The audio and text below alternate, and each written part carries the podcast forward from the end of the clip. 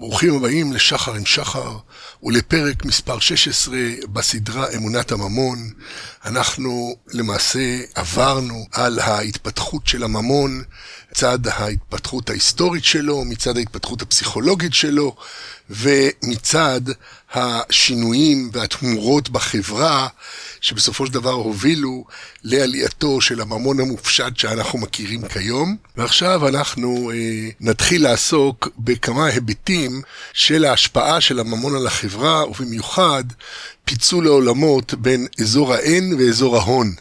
אזור ה-N זה אומר שאין לך כמות הון מספקת בשביל לחיות לגמרי בעולם המופשט, בסטרטוספירה הסימבולית, ואזור ההון זה האזור שכן חי בסטרטוספירה הזאת, וכמובן יש פה רבדים ויש פה דקויות שצריך להיכנס אליהם, זה לא כל כך פשוט החלוקה הזאת. אך בואו נתחיל להסתכל על זה. כפי שראינו, במהלך כל ההיסטוריה, החזיק מיעוט של בעלי הון במרבית ההון, בעוד ששאר האנושות חיה את חייה ברמות כאלה או אחרות של שיעבוד. בריוניה של כל חברה עזבו בראשה וניכסו את כל משאביה כדי לתמוך בהם ובמלחמותיהם. בנוסף, כאשר עלה בידם לגבור על בריוניהן של חברות אחרות, הם לקחו לעצמם גם את עושרן של אומות אחרות כביזה. במהלך השנים התפתחה מתוך מעמד זה קבוצת שווים בעלי פריבילגיות, אנשים בעלי זכויות קניין ששלטו בחברה. עם זאת, הודות להתפשטות הממון במאות האחרונות, חל שינוי דרמטי במבנה ההיררכי של האנושות, כתוצאה מכך ששכבות הולכות וגדלות של האוכלוסייה זכו לא רק לשחרור מעבדות רשמית, אלא גם לזכויות קניין וזכויות הצבעה, שהרחיבו את המעגלים של קבוצת השווים. בהדרגה, במקום המערכות הפטרוניות הקלאסיות, התפתחו לראשונה בהיסטוריה מערכות שאמונתם הייתה כזו שנוסחה בהצהרת העצמאות של ארצות הברית. אנו רואים באמיתות הבאות אמיתות המובנות מאליהן, שכל בני האדם נבראו שווים, ושבוראם העניק להם זכויות מסוימות שלא ניתן לנתק מהם, כאשר בין זכויות אלה יש למנות את הזכות לחיים, לחירות ולעיסוק בהשגתו של עושר, שזה תוך הצהרת העצמאות של ארה"ב ב-1776. דברים אלה נכתבו כמשאלת לב, כאשר בין החותמים היו מחזיקי עבדים רבים. אך משאלת לב זו התפשטה אט-אט הודות להשפעתו המיטיבה של הממון, שאפשר להעסיק עובדים בשכר במקום להעביד עבדים, ולהשקיע ביוזמות רבות שלא היו מתאפשרות כלל בכלכלת העבדים. במשך כל המאה ה-20 הלכו וגדלו החירויות. זכות הבחירה וזכות הקניין התפשטו על פני שכבות אוכלוסין רחבות יותר, עד להפיכתן לאידיאל המובן מאליו של התרבות המערבית ותרבויות רבות נוספות בעולם. המהפכה העמוקה ביותר התחוללה בתודעה העצמית של הבריות, שזנחו בדרגה את האידיאל של העבד הטוב ושל קבלת תפקידם בעולם מתוך הסכמה וציות, ועברו לאמונה בערך עצמי, בשוויון ובזכויות קניין אוניברסליות המוסדרות על פי חוק. בתקופת זוהר מסוימת, אחרי מלחמת העולם השנייה, במקביל לנפוצותה הגדולה של תודעת השוויון, חולל הממון מהפכה רבתי, באפשרו לשכבות אוכלוסין משמעותיות להגיע לעצמאות כלכלית שביצרה את העקרונות של החירות והשוויון. אמנם מזה כמה עשורים ניכרת תפנית מסוימת בעצמאות הכלכלית של אנשים רבים בחברות שרואות בשוויון אידיאל, תוך גידול בפער בין אנשים בעלי הון רב לבין אלו המשתכרים מעט. כפי שמסכם דוח אי השוויון העולמי משנת 2018, אחוז ההכנסות נמצא בידי העשירון העליון גדל בין השנים 1980 ל-2016, אך עם הבדלים גדולים בהיקף. באירופה הגידול בפער היה מתון, הנתח של העשירון העליון בהכנסות הלאומיות הגיע לכדי 35 40 אחוז, עד לשנת 2016. אמנם בצפון אמריקה, סין, הודו ואפילו יותר מכך ברוסיה, שם השינוי במשטר המדיניות הדרמטי במיוחד, היה הגידול בפער בולט בהרבה. בכל האזורים הללו עלה הנתח של העשירון העליון לכדי 45 עד 50 אחוז מכלל ההכנסות בשנת 2016. עד הנה הציטוט. הגידול הבוטה הזה בחוסר השוויון עשוי לפתות אותנו לשוב אל החלוקות העתיקות של הריבוד המעמדי שהשפיעו בצורה עמוקה כל כך על החשיבה הכלכלית במשך השנים. אולם אי השוויון החדש שונה בעליל מאי השוויון שהכרנו בעבר. ולא רק משום שכמה מהאנשים העשירים בעולם הם מתכנתים או סופרים ולא בני אצולה, אלא גם משום שאנשים רבים בעלי הכנסה נמוכה הם בעלי השכלה גבוהה וכישורים רבים, והיו עשויים בעבר להשתייך בקלות למעמד הבינוני אם לא למעלה מזה. גם אם נבחין בצורה ברורה בין העשירים לעניים על סמך סדר היום השונה שלהם, ובמיוחד החירות של בעלי ההון מעמל, וההכרח של אלו שאינם בעלי הון לרוץ מהר מאוד ולהישאר במקום, עדיין שייכים כולם לאותה מערכת אקולוגית. כל המעמדות אינם אלא תצורות שונות של אותו כישרון אמונה אנושי, שיצר אמונה משותפת בערך הכסף. אמונה אוניברסלית שאפשרה לאנשים לשלב את המאמצים שלהם על פני כוכב לכת שלם. היכן אם כן נעביר את הקו המפריד בין עשירים לעניים, בין העשירון העליון לעשירון התחתון, בין האחוז העליון ל-99% שמתחת, בין בעל המאה שהוא בעל הדעה לבין העני החשוב כמת. ברור שההבחנה המרכזית היא בין אלו שיש להם ערך צבור עודף ומאפשר להם לרכוש פיסות מציאות, בין סחורות, בין מאמצי החיים של אחרים כרצונם, השייכים למדור נפרד שניתן לכנותו אזור ההון. לבין אלו שאין להם עודפים כאלה, הנאלצים להשקיע מאמצי חיים בלתי פוסקים כדי להתקיים או להתעלות בחסדי אחרים. לדעת לאן אתם משתייכים, ענו פשוט על השאלה הבאה: אם מחר תאבדו חלילה את כושר ההשתכרות שלכם, האם יהיה לכם מה לאכול, בגד ללבוש וקורת גג עד 120? אם עניתם בשלילה, אתם נמצאים באזור ה-N, האזור שדייריו עמלים לפרנסתם ונזקקים לבריות, כולל הממשלה. לעומת זאת, באזור ההון יכול להיות שבן אדם עובד מהבוקר עד הערב והוא מאוד עסוק, אבל אם פתאום ייגדע מקור פרנסתו, הכל בסדר. שני האזורים נמצאים בהתאבכות מתמדת ככל שאנשים נעים ביניהם. אנשים הנמצאים במקום גבוה באזור ה-N עשויים לצבור מספיק עודף סימבולי כדי לחצות בסופו של דבר אל אזור ההון. בעוד שאנשים הנמצאים בשיפולי אזור ההון עלולים לאבד את הונם ולהיתקע לצמיתות באזור ה-N. הנקודה המרכזית המפרידה בין שני האזורים היא שכאשר יש לאדם די צורות ממוניות מופשטות ברשותו, כדי שיוכל לחיות באופן מלא על סמך הסימבולי, דהיינו, כאשר יש לו די הון סימבולי, שביכולתו לרכוש את כל סחורות המציאות האמפירית, אך לעולם אינו נאלץ להמיר סחורות כאלה לסימבולי באמצעות מאמצי חייו, אז ניתן לומר שהאדם נמצא באזור ההון. אזור ה-N לעומת זאת, הוא האזור שבו אנשים נאלצים לעשות דברים במציאות על מנת להשיג צורות המכילות ערך, והם כמעט לעולם לא צוברים די ערך כדי לחצות אל אזור ההון.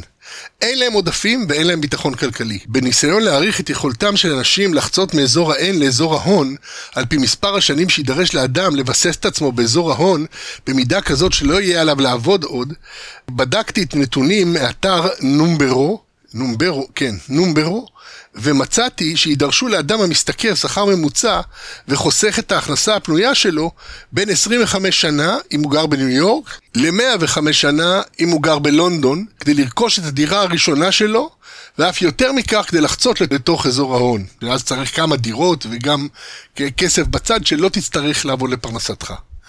מרבית תושבי אזור ה-N משתכרים הרבה פחות מהשכר הממוצע, כך שבפועל מדובר במשימה בלתי אפשרית, משום שכל ההכנסה נדרשת לשם קיום ואין הכנסה פנויה. למי שמשתכר שכר מינימום, יש מעט מאוד הכנסה פנויה משום שברוב המדינות קובעים לכתחילה את שכר המינימום באופן המכסה בקושי את הרמה הנמוכה ביותר של הצרכים הקיומיים ללא חיסכון. אמנם אזור ההתאבכות אינו סטטי, ובמיוחד בעידן הנוכחי של ההון הפיננסי, שבו השקעת צורות מזומנות של ממון בצורות מתוחכמות יותר של מכשירי הון, מאפשרות להרבות הון ללא ערבוב עמל מצד המשקיע. צורות אלה שהן במידה כזו או אחרת סוג של הימורים, עם רמות סיכון מתומחרות היטב, החל מהנמוכות של מדינות ומוסדות ציבור, וכלה בגבוהות של משכנתאות זבל ללווים עתירי סיכון, כל אלה הם כל סירנה של הימורים לדיירי אזור ה-N, במיוחד היום, אחרי מחיקת המעמד הבינוני, שאיש לא יכול לבסס עתיד כלכלי משמעותי מעמלו בלבד, וכידוע, איש עני מוכן למשכן את המעט שיש לו בעבור הסיכוי לצאת מהבור, גם אם בזה חופר לעצמו בור גדול יותר. סערת ההשקעות שהרסה את השוק האלבני באה ממקום הזה, מתקוותם הנואשת של דיירי אזור ה-N, שמנצנצת להם ההזדמנות לעשות כסף מכסף. אלא שבניגוד לדיירי אזור ההון, אין לדיירי האין עודף שניתן להשקיע אותו כדי לייצר עוד עודף. אלא הם צריכים לדלג על ארוחה כדי להשקיע, או להשיג את הכסף בכל הדרכים שאנשים משיגים כסף כשאין להם. הלוואות, חובות, משכונים, וכך נבלע גם הכסף הזה בתוך עולם ההון הפיננסי. והעניים מתרוששים עוד, בעוד שבעלי העודף מלכתחילה לא יחושו בהבדל. כשדיירי אזור ההון מפסידים כסף, אפילו הרבה כסף, זה לא משפיע בהכרח על אורח חייהם. כשדיירי אזור ה-N מפסידים אפילו קצת, זה יכול להרוס את חייהם של דווקא אלה שזקוקים ביותר לסיוע. הבעיה היא כמובן בעיית הסימון. איך תוחמים את הקו כך שמשקיעים קטנים לא ייבלעו בתחבולותיהם של הלוויתנים?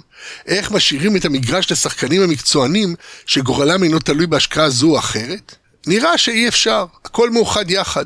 האיש שזקוק לכסף כדי לגדל יבול, או ליצור משהו חדש וגאוני, והאיש שזקוק לכסף כדי לעשות עוד כסף, חיים באותו עולם, בלועים באותו עולם מושגי. ואי אפשר לומר לאנשים שהם לא יכולים לשחק משום שאין להם די כסף. במיוחד כאשר תמיד נמצאים בשטח כחישי הון, התרים אחרי הרווחים הנאים שניתן להפיק מריביותיהם של אנשים במצוקה. אמנם אפשר, בעולם ההימורים זה כבר התפתח. שולחנות פוקר שמחייבים 5,000 דולר כדי לקבל מקום בשולחן. השקעות שרף הכניסה שלהם הוא כמה אלפים, או שווקי האירו דולר, בהם עומדת מנת המינימום על 100,000 דולר. זה מוציא את השחקנים הפגיעים ביותר מהמשחק.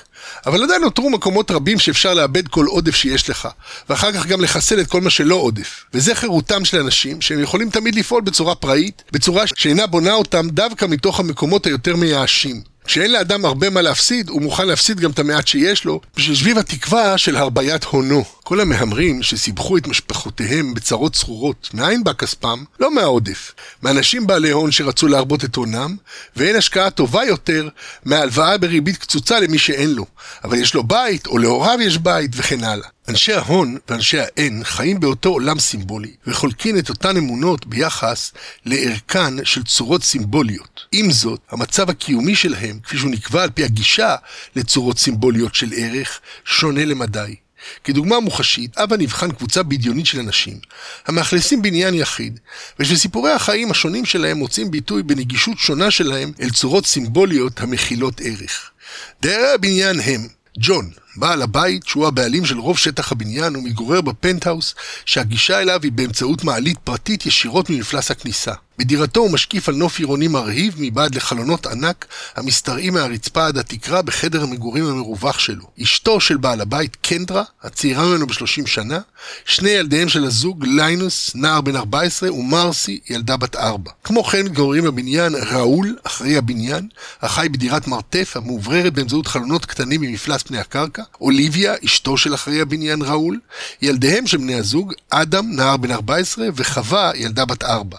רוזי, דיירת שהיא אלמנה, סטן, דייר המועסק בתפקיד ברשות המיסים, פול, מתרגם עצמאי, אנדרו, סוחר במניות באמצעות האינטרנט, זוג דיירים, ג'וזפין, העובדת כאחות פרטית, ובעלה משה, איש מכירות נוסע, הנמצא בבית רק לעיתים רחוקות, ארבעה דיירים החולקים ביניהם דירה בקומת הקרקע, רומיקו, יאז'י, חואן וקריסטוס, העובדים כולם כפועלי בניין. דירה אחת, בבעלותה של אחותו של ג'ון, אנה, מאוכלסת רק שבועיים בשנה כאשר היא מגיעה לביקור, אך ראול דואג לנקותה ולתחזקה באופן סדיר. דיירים אלה חולקים כולם את אותו מרחב עירוני. למעשה, הם גרים יחד באותו מקום. עם זאת, הם נבדלים אלו מאלו בהיקף המגבלות והמחויבויות החלים על מאמצי חייהם, באופן הקשור ישירות אל מידת הבעלות שיש להם על צורות סימבוליות המחזיקות ערך. ג'ון, הבעלים של רוב הבניין, ירש אותו מאביו, יחד עם כתריסר בניינים נוספים ברחבי העיר. ג'ון מבלה את רוב זמנו באיסוף יצירות אמנות עכשווית, והוא נחשב כמומחה לתחום בקרב אספני וסוחרי אומנות. ג'ון מחזיק בבעלותו הרבה מאוד ערך בצורות של נדל"ן, יצירות אמנות, תיק השקעות פרטי וזרמי הכנסה משכירויות דירה. לג'ון יש גישה רחבה מאוד לצורות של ערך, הודות למגוון זרמים של צורות ממוניות. הוא יכול לרכוש צורות ממוניות נוספות מהבנקים, תוך שימוש ברכושו כבטוחה כנגד הלוואות. יש לו זרם קבוע של צורות ממוניות מסחרי דירה, והוא תמיד יכול להשיג צורות ממוניות נוספות באמצעות מכירה של רכוש. כמו כן, חלק מהונו מוחזק אצל חברת ניהול תיקי השקעות שמרנית, שמרבה את הונו באופן סדיר למדי, באמצעות השקעה העוקבת אחרי המדדים הממוצעים של שווקי ההון. גם לו היה ג'ון יושב בחיבוק ידיים וחי חיים של בטלה גמורה, נסיבות הקיום שלו לא היו משתנות, משום שהגישה שלו אל צורות ממוניות של ערך אינה תלויה בשום מאמץ חיים הכרחי מצידו. עושרו תלוי בקונצנזוס החברתי התומך בבעלות החוקית על רכושו. המתגלם בממדים שונים, החל מהסכמה כללית וכלה במשטר רגולטורי. הסיכונים המאיימים על הונו הם מלחמה ומהפכות חברתיות או שינוי בחוק, כמו העמקת המיסוי המוטל על בעלי הון. אמנם הוא ממזער סיכונים אלה באמצעות בנקאות בינלאומית ונכסים שרכש במקומות שונים בעולם, באופן שמגדר את סיכוניו במידה משמעותית. למעשה, בהיעדר אסון גלובלי בקנה מידה של השמדת כדור הארץ, עושרו מובטח. היקף ההון שלו הוא כזה שאין הוא מודאג משום ירידה כלכלית, באשר גם בתקופות שפל הוא נשאר הבעלים של נכסיו, והכנסותיו מתאימות לרמה הכללית של השוק. כאשר השוק בעלייה, הוא יכול לגבות תוספת שכירות, וכאשר הוא בירידה, הוא נהנה מכוח קנייה מוגבר. אין הוא תלוי ישירות באנשים ומחויבויות הדדיות, ואין לו שום הכרח לרצות אדם כלשהו, על מנת להשיג את הצורות הממוניות הדרושות לו לשם קיום. אשתו של בעל הבניין, אשתו של ג'ון, קנדרה, חתמה על הסכם טרום נישואין המשאיר לה עשרת אלפים צורות ממוניות על שמה במקרה של גירושין. יש לה חשבון עובר ושב משלה, אליו מעביר ג'ון קצבה חודשית של עשרת אלפים צורות ממוניות. אין היא עובדת מחוץ לבית, אך היא משקיעה מידה מסוימת של מאמץ בהוראות שהיא מחלקת למנהלת משק הבית שלה, המנהלת בתורה את המנקה, הטבחית, האומנת וקבוצה של מורים פרטיים במקצועות השונים. עיקר מאמציה של קנדרה מכוונים לשימור נישואיה באמצעות טיפוח עצמי אינטנסיבי וריצויו של ג'ון. כך, למרות שבעלה הוא ללא ספק איש הון מבוסס היטב, קנדרה עצמה חיה באזור עין רעוע למדי, באשר קיומה תלוי ברצון הטוב של אדם אחר למחייתה. למרות שערך מאמציה אינו זוכה לתיעוד בספריהם של נהלי החשבונות, אין ספק שהיא עושה מאמצים אישיים ניכרים לקיים את עצמה. אותה הכרה אוניברסלית הנשענת על קונצנזוס חברתי וחוק, המקנה לג'ון את זכויותיו ואת שיירותו לאזור ההון, מונעת מקנדרה את הבעלות על זכויות אלה. קנדרה מגדלת את ליינוס, בנו בן ה-14 של ג'ון מנישואים קודמים, מאז שהיה בן ארבע. אך אמו הביולוגית, אותה הוא מבקר אחת לשבועיים, מערערת את סמכותה של קנדרה, ואף היו פעמים שג'ון עצמו צידד איתה נגד קנדרה בנושא חינוך. מקרים אלו הובילו את קנדרה להססנות רבה בכל הקשור לליינוס, והיא פונה לג'ון בכל החלטה. ליינוס מקבל קצבה חודשית של 200 צורות ממוניות מאביו ומאמו הביולוגית כאחד, ומוציא את רוב הכסף על ממתקים בלגיים יקרים וחוברות קומיקס. ככל הילדים, ליינוס נמצא באזור האין, בהיותו תלוי באחרים למחייתו, ובהיעדר בעלות על רכוש.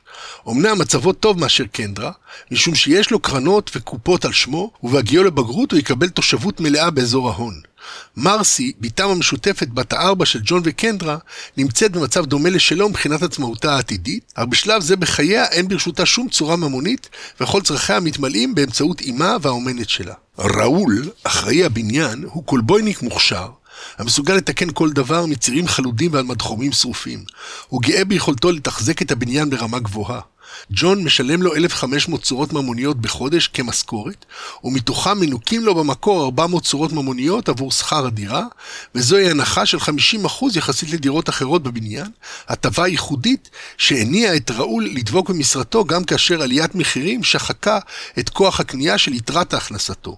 820 צורות ממוניות אחרי מיסים וניכויים שונים. ראול מחויב כלפי ג'ון כמעסיק וכבעל בית, וגם מתוך הכרת הטוב, משום שג'ון תמיד נהג כלפיו בנדיבות, והעניק לו בונוסים יפים בחגים, 200 צורות ממוניות. ראול נמצא עמוק בתוך אזור העין, הנגישות שלו לצורות ממוניות המחזיקות ערך תלויה במאמצים שלו לספק שירות טוב ובשמירה על יחסים טובים עם ג'ון. ראול מודאג לעיתים שמא יום אחד יחלה או פשוט יזדקן ולא יוכל עוד לתחזק את הבניין, אך הוא דוחק הצידה מחשבות מסוג זה, העתיד ידאג לעצמו. אוליביה, אשתו של ראול, עובד במשרה חלקית כמנקה על מנת להשלים את הכנסות המשפחה. היא תלויה גם בעבודתו של ראול ובהנחה שהם מקבלים בשכר הדירה. גם לה יש מעט מאוד חסכונות, ואלו מיועדים בעיקר לעת צרה, ולא על מנת לצבור הון. אדם, בנם בן ה-14 של ראול ואוליביה, כבר מרגיש את הלחץ. הוא מקבל דמי כיס בסך חמש צורות ממוניות בשבוע, היה לו מסלול חלוקת עיתונים, אך הוא הפסיד את מקומו לנער אחר, משום שאיחר להגיע בוקר אחד. לפעמים הוא רואה בחטף את ליינוס בעת שהאחרון נכנס אל הבניין או יוצא ממנו. הוריו דואגים למרבית צרכיו, ויש לו גישה מוגבלת לצורות ממוניות. לעיתים קרובות הוא מתלווה אל אביו בעבודה ורוכש כישורים.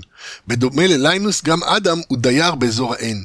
אך בניגוד לראשון, לא מחכה לו בעלות על רכוש בהגיעו לבגרות, וקיומו ימשיך להיות תלוי במאמציו העצמיים ובבעלותו הטבעית על מאמצים אלה. חווה, אחותו של אדם, היא בת ארבע תוססת ומבריקה, המביאה שמחה רבה למשפחתה.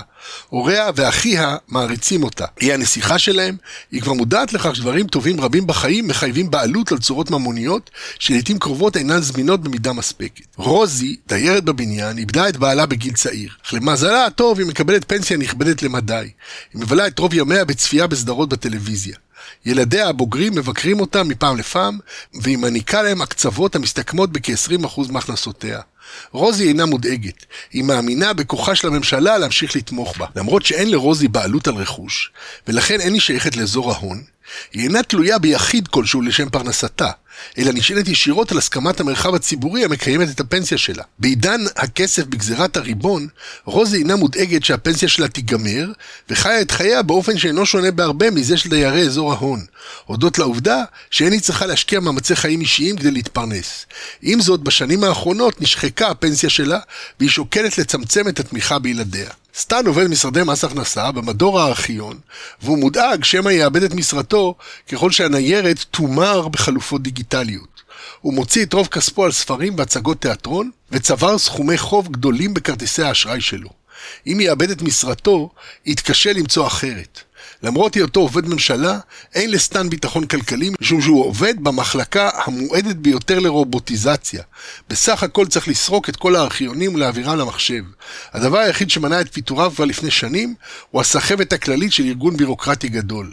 עם זאת, בהיותו שכיר ממשלתי, יש לסטן קופות גמל וקרן פנסיה שיאפשרו לו להתקיים אם יפוטר, אך לא להמשיך לשכור את הדירה הנוכחית שלו, או לעמוד בכל התשלומים שצבר. הוא שוקל הכרזה על פשיטת רגל ומעבר לדירה יותר זולה. אך בינתיים ממשיך כרגיל. ברור בעליל שסטן הוא מאנשי האין, אך אם יפטרו אותו, יהיה מצבו דומה יותר לזה של רוזי, משום שהממשלה תמשיך להעמיד לרשותו צורות ממוניות בהתאם לתנאים הסוציאליים שצבר. פול, מתרגם עצמאי, עובד עם חברות גדולות שמעבירות לו פרויקטים בקבלות משנה.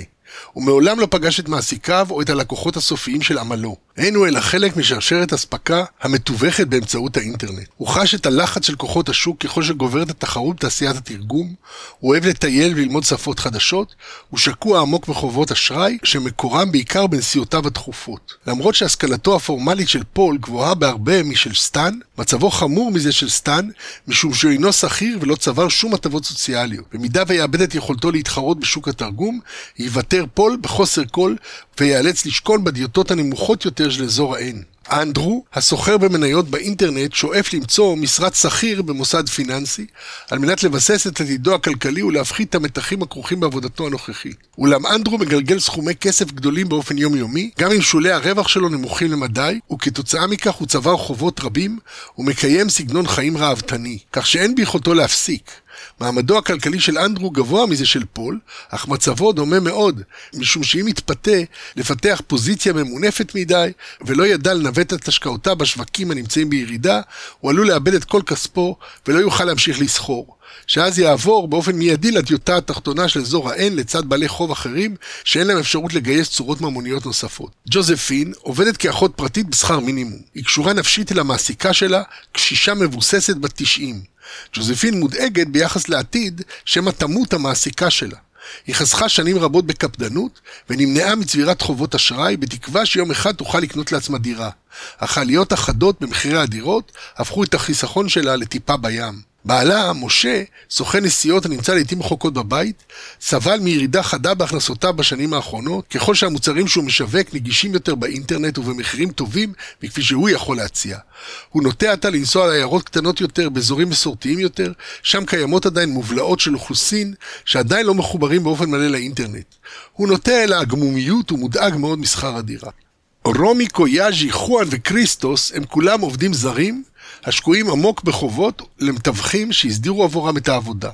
הם מרוויחים פחות משכר המינימום, ומרבית כספם נשלח למשפחותיהם, ומשמש גם כדי לשלם את חובותיהם. ארבעתם נמצאים במצב הפרדוקסלי, שבו הם שקועים עמוק באזור ה-N במדינה שבה הם חיים ועובדים, אך הצורות הממוניות שהם שולחים הביתה מחזיקות ערכים משמעותיים ביותר במדינת המוצא שלהם, עד כי יש להם תקווה מבוססת למדי שבתוך מספר שנים יוכלו לחזור למדינת המוצא שלהם ולקנות לעצמם בית ולחיות ברווחה במדינתם. מצבם מאיר היטב את התלות של שוויין של צורות ממוניות בהסכמיות חברתית. הקונסנזוס בארץ מוצאם ביחס לשוויין של הצורות הממוניות שהם מרוויחים בארץ גלותם שונה מאוד מהמקום שבו הם עובדים ומאפשר להם למנף את הפער לטובתם. למקומות שונים בכדור הארץ מיוחסים ערכים שונים, ומי שתקוע עמוק באזור האין במדינה אחת, יכול לצוף כלפי מעלה אל אזור ההון במדינה אחרת. אחותו של ג'ון אנה היא אישה בעלת אמצעים משלה, שהיא ירשה, כמו אחיה, דירות רבות מאביה. אנה חיה באופן בלעדי על שכר הדירה שהיא מקבלת מדירות אלה, היא לא נישאה מעולם, מגדלת שני כלבים גזעיים עם תעודות, ועסוקה מאוד במפעלי צדקה למיניהם. בהיותה בעלת הון, אנה חיה עמוק בתוך אזור ההון, ואינה תלויה באיש לפרנסתה. עד כאן התיאור של הבניין והאנשים. עכשיו ננתח קצת את המערך פה. ניתן לראות שיש אנשים הנמצאים במצב דומה מצד התלות שלהם באחרים. מעמדם של ילדים ובנות זוג דומה מבחינה מבנית למרות העובדה שבני הזוג ההורים חיים באזור שונה. כמו כן, ניתן לראות שדפוסי החיים של בעלי הון ומקבלי קצבאות דומים מאוד. המדינה מחליפה את ההון כמקור של עושר, מספקה לאנשים צורות ממוניות בגזירת הריבון. דפוסים של תלות ובעלות מבחינים בין עמדות החיים של אנשים שונים. ככל שמידת הבעלות על קניין גדלה, כך קטנה התלות באחרים ספציפיים, וגדלה התלות בחברה בכללותה. אנשי ההון תלויים בתפקודו של המשק בכללותו, על מנת שיהיו להם דיירים שישלמו שכירות ומערכות חוק ומשפט שיבטיחו את זכויות הבעלים שלהם. לעומת זאת, אנשי האין תלויים במיטיבים אינדיבידואליים שלהם הם מעניקים את מאמצי חייהם תמורת צורות ממוניות המכילות ערך. אם נעבור על כולם, אם נסכם, אז נראה שכולם תלויים באחרים חוץ משלושה. שני בעלי ההון, שזה בעל הבניין ג'ון ואחותו אנה, שלא תלויים באחרים, ובמידה רבה רוזי האלמנה גם לא תלויה באחרים, אלא היא תלויה במדינה. שזה לא ממש אחרים, זה יותר הקונצנזוס הציבורי, תלויה בזה שהמדינה תנהל את הפנסיות ותדאג לקשישים בצורה טובה. כלומר, היא נתונה לעליות ומורדות של הפוליטיקה, ואנחנו אה, יודעים, וכבר אה, עברנו על הדוקטרינות הכלכליות, והן בדרך כלל אה, מתאכזרות כלפי אנשים כמו רוזי. אז uh, תלוי באיזה מדינה היא נפלה. בשוודיה היא תרגיש מצוין, בארצות הברית אולי פחות. כיצד, אם כן, מבטיח כל אחד מדיירי הבניין את גישתו לצורות ממוניות? כמה מאמץ צריך להשקיע? במי הוא תלוי כדי לספק לו צורות בעלות ערך? כיצד נכנס הכסף לחייך? האם הוא מופיע באורח קסם בחשבונך משום שאתה זכאי לקצבה ממשלתית? או משום שהשקעותיך נשאו פרי? או משום שעבדת 80 שעות בשבוע באתר בניין בעיר? אולי את משתמשת בכרטיס אשראי שהונפק על שם בעלך? או כסף כיס שהעניק לך הורה? כל אחד תלוי בסביבתו האנושית שתזרים לו את הצורות הממוניות של ערך שיאפשרו לו לקבל מאחרים את צורכי חייו. בסופו של דבר מדובר בדרגות של חופש, וככל שאדם גבוה יותר באזור ההון, כך יש לו חירות רבה יותר לקבוע את גורלו. פנסיונרים נמצאים במצב כמעט שווה לאנשי הון, אם, יכול, אם ביכולתם לחיות במסגרת האמצעים שלהם, כמו האלמנה. פנסיות הן צורה של תלות שמעתיקה את יחסי התלות אל הממשלה, ובכך מעניקה מידה של חירות. לא ניתן להשוות בין תלות ביחידים לתלות בכלל. החלוקה מחדש והאנונימיזציה של התלות יוצרות מצב חדש המסיר את הבושה הכרוכה בתלות. אם הנושה שלך היא חברת אשראי אנונימית, החובות שלך אינם כרוכים בבושה.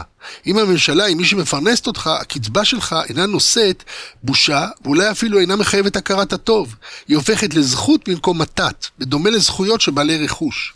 השוק החופשי הוא גם חופשי במובן של דילול דפוסי התלות והפיכתם ליחסים אנונימיים. אינך צריך לנשק את טבעת חברת האשראי כדי להישרד, אך מוטב שתשלם להם את המינימום החודשי. ברור שרוב בני אדם תלויים באחרים למחייתם, נשים, ילדים וקשישים שאינם עובדים בשכר, ואלו שעובדים ונתונים לחסדי כוחות השוק שיכולים לחטוף להם את משרתם בכל רגע. רובוטים מחליפים את עובדי הבניין, בינה מלאכותית מחליפה את המתרגם, וסוכנים נוסעים סולקו בעקבות המכירות באינטרנט. מרבית האנשים תלויים באנשים אחרים, והם יכולים לאבד את מקורות מחייתם בכל עת. רק חברים מלאים באזור ההון, שתלותם באחרים מבוזרת על פני החברה כולה, חופשיים לעשות כרצונם.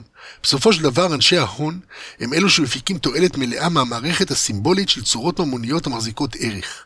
בעוד שאנשי האין נאלצים לעבוד קשה מאוד כדי ליהנות מהמערכת ולזכות בכמה צורות ממוניות. בחברות מסורתיות, הנותן והמקבל מכירים זה את זה. ולכן אינם יכולים לחמוק מציפיות והתחייבויות, אכזבות ואי פירעון. הקרבה עצמית מצד בעלי חוב, כמתואר למשל בסיפורו קורע הלב של גידה מופסן, המחרוזת משנת 1884, ורדיפה צדקנית מצד נושים. התפתחותה של כלכלת הכסף העמיקה את האנונימיזציה של היחסים.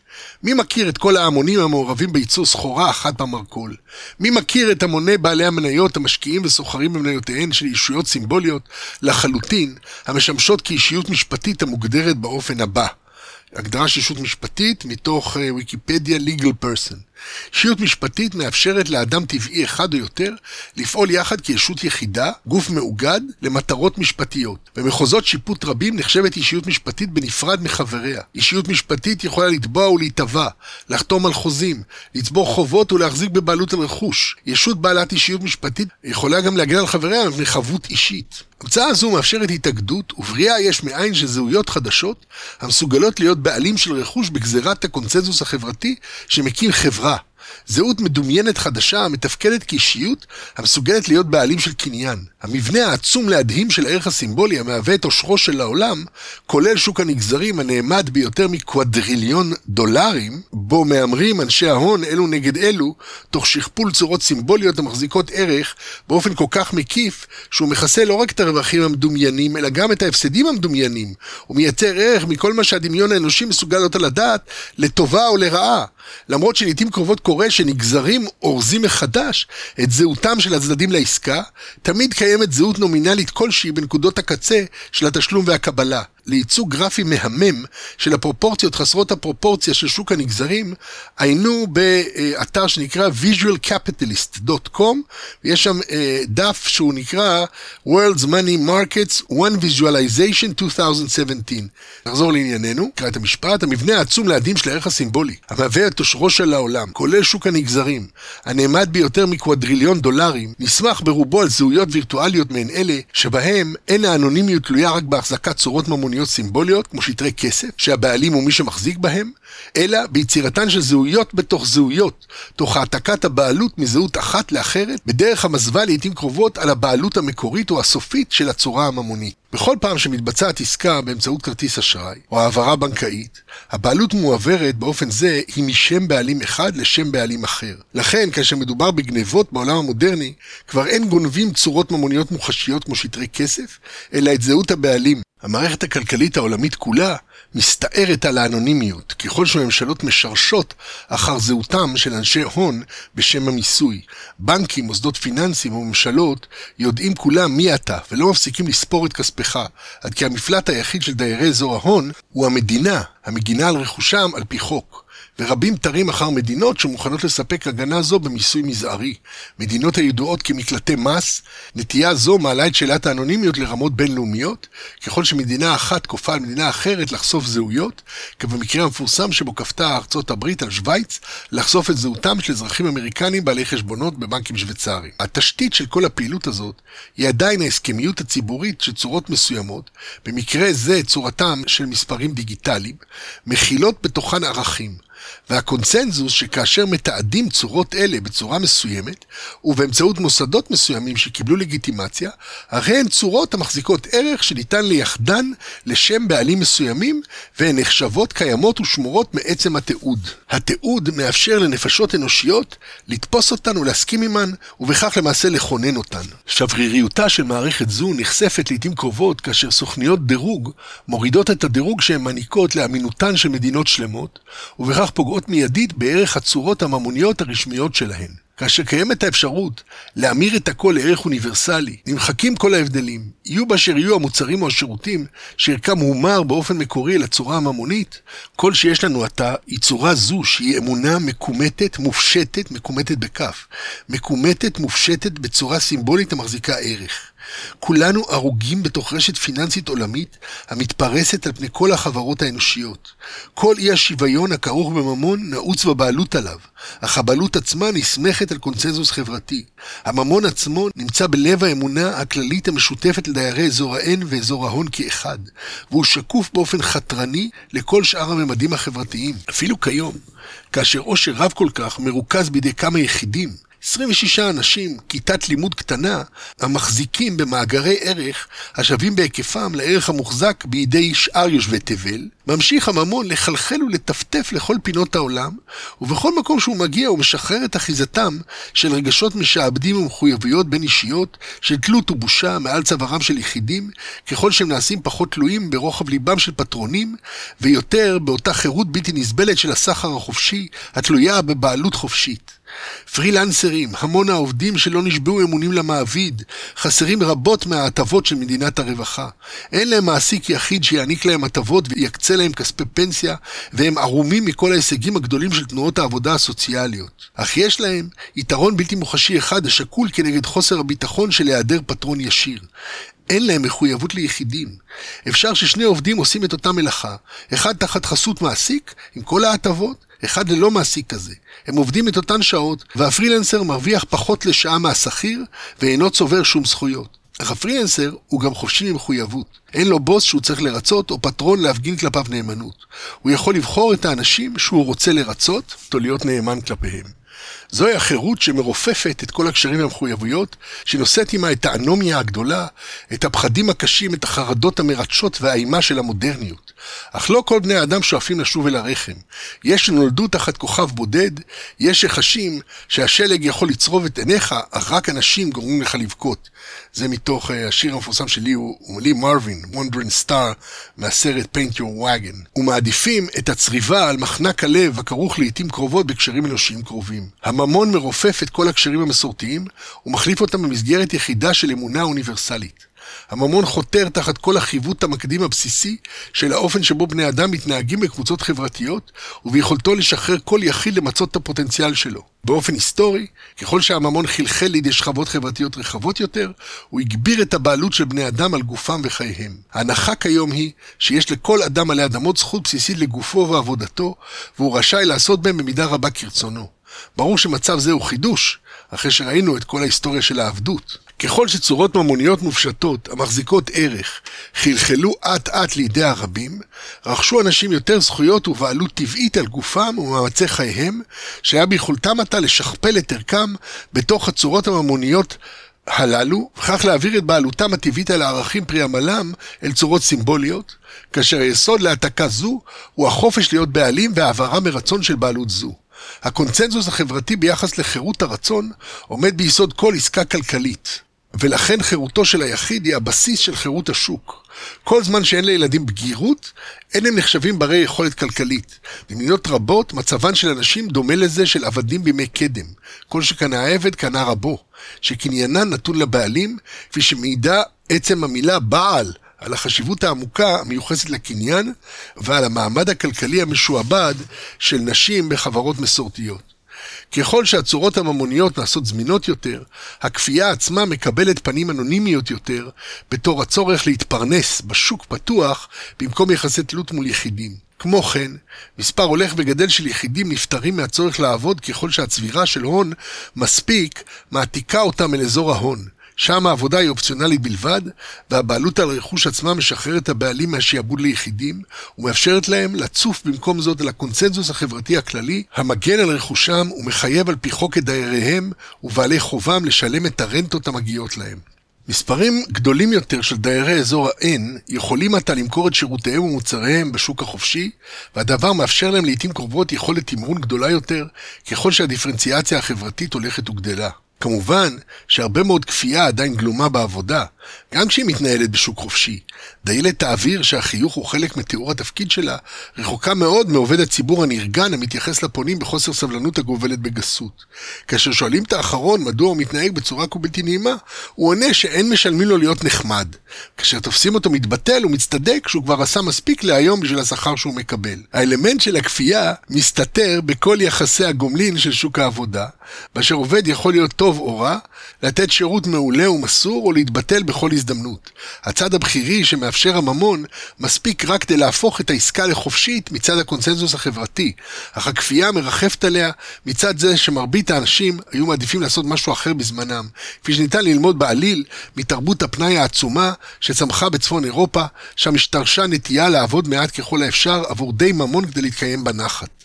השוק שינה את היחסים בין האדון והעבד, באמצעות ניתוק הרכיב של התלות והשיעבוד מריתוקותיו האישיות, והפיכת יחסי תשלום הרנטה עצמם למוצר. כל מי שגר בדירה שנמכרה עם דייריה כנכס מניב, חווה ישירות את האופן שבו הפקות זרם החיים שלו הועברו ללא תפר מאדון לאדון, והוא מחויב לשלם עתה לאדון חדש את פירות מאמצי חייו. למרות שרידים מתמידים אלה של כפיפות ושעבוד, בסופו של דבר, כאשר עולה זמינותו של הממון, יש בו כדי לטפח את היצירתיות בכל מקום. אדם יכול לקום בבוקר עם רעיון חדש, נאמר סוג חדש של עוגה שהוא רוצה לאפות, עוגה שמעולם לא נראתה, מעולם לא נטעמה, עוגה המשלבת חוכמת אפייה עתיקת יומין עם השכלולים האחרונים בתחום ענינות הטעם. אופה זה המציא דבר שלא היה מעולם. האם יאמצו אנשים את המצאתו? האם יש די ממון במשק? אפשר בהחלט שהם יתפתו לקחת את העוגה ולתת לאופה את ערכה. מהו ערך זה? מה שיסכמו ביניהם. כנראה תוך התייחסות למחירי עוגות שכבר קיימות בשוק. האופה יקבל כמה מספרים המגלמים ערך, והקונה ייקח את העוגה ויאכל אותה. העוגה תיעלם, אך ערך הכישרון והיוזמה של אופה העוגה יישארו איתנו, וניתן לזה להעבירו לאחרים, ולהפיק באמצעותו ערך מדברים אחרים, ותמיד הוא מקודד ומגולם באותה צורה אחידה, הממון, צורה מופשטת המחזיקה ערך. אם כך, הממון הוא אוניברסלי, הוא מוחזק בידי כלל הבריות, והוא זורם בחופשיות מאזור האל לאזור ההון, ויש לנו עוד הרבה מה לומר בנושא הזה. אתם מוזמנים להצטרף אליי לשיחה נוספת בסדרת אמונת הממון, במסגרת שחר עם שחר, להשתמע.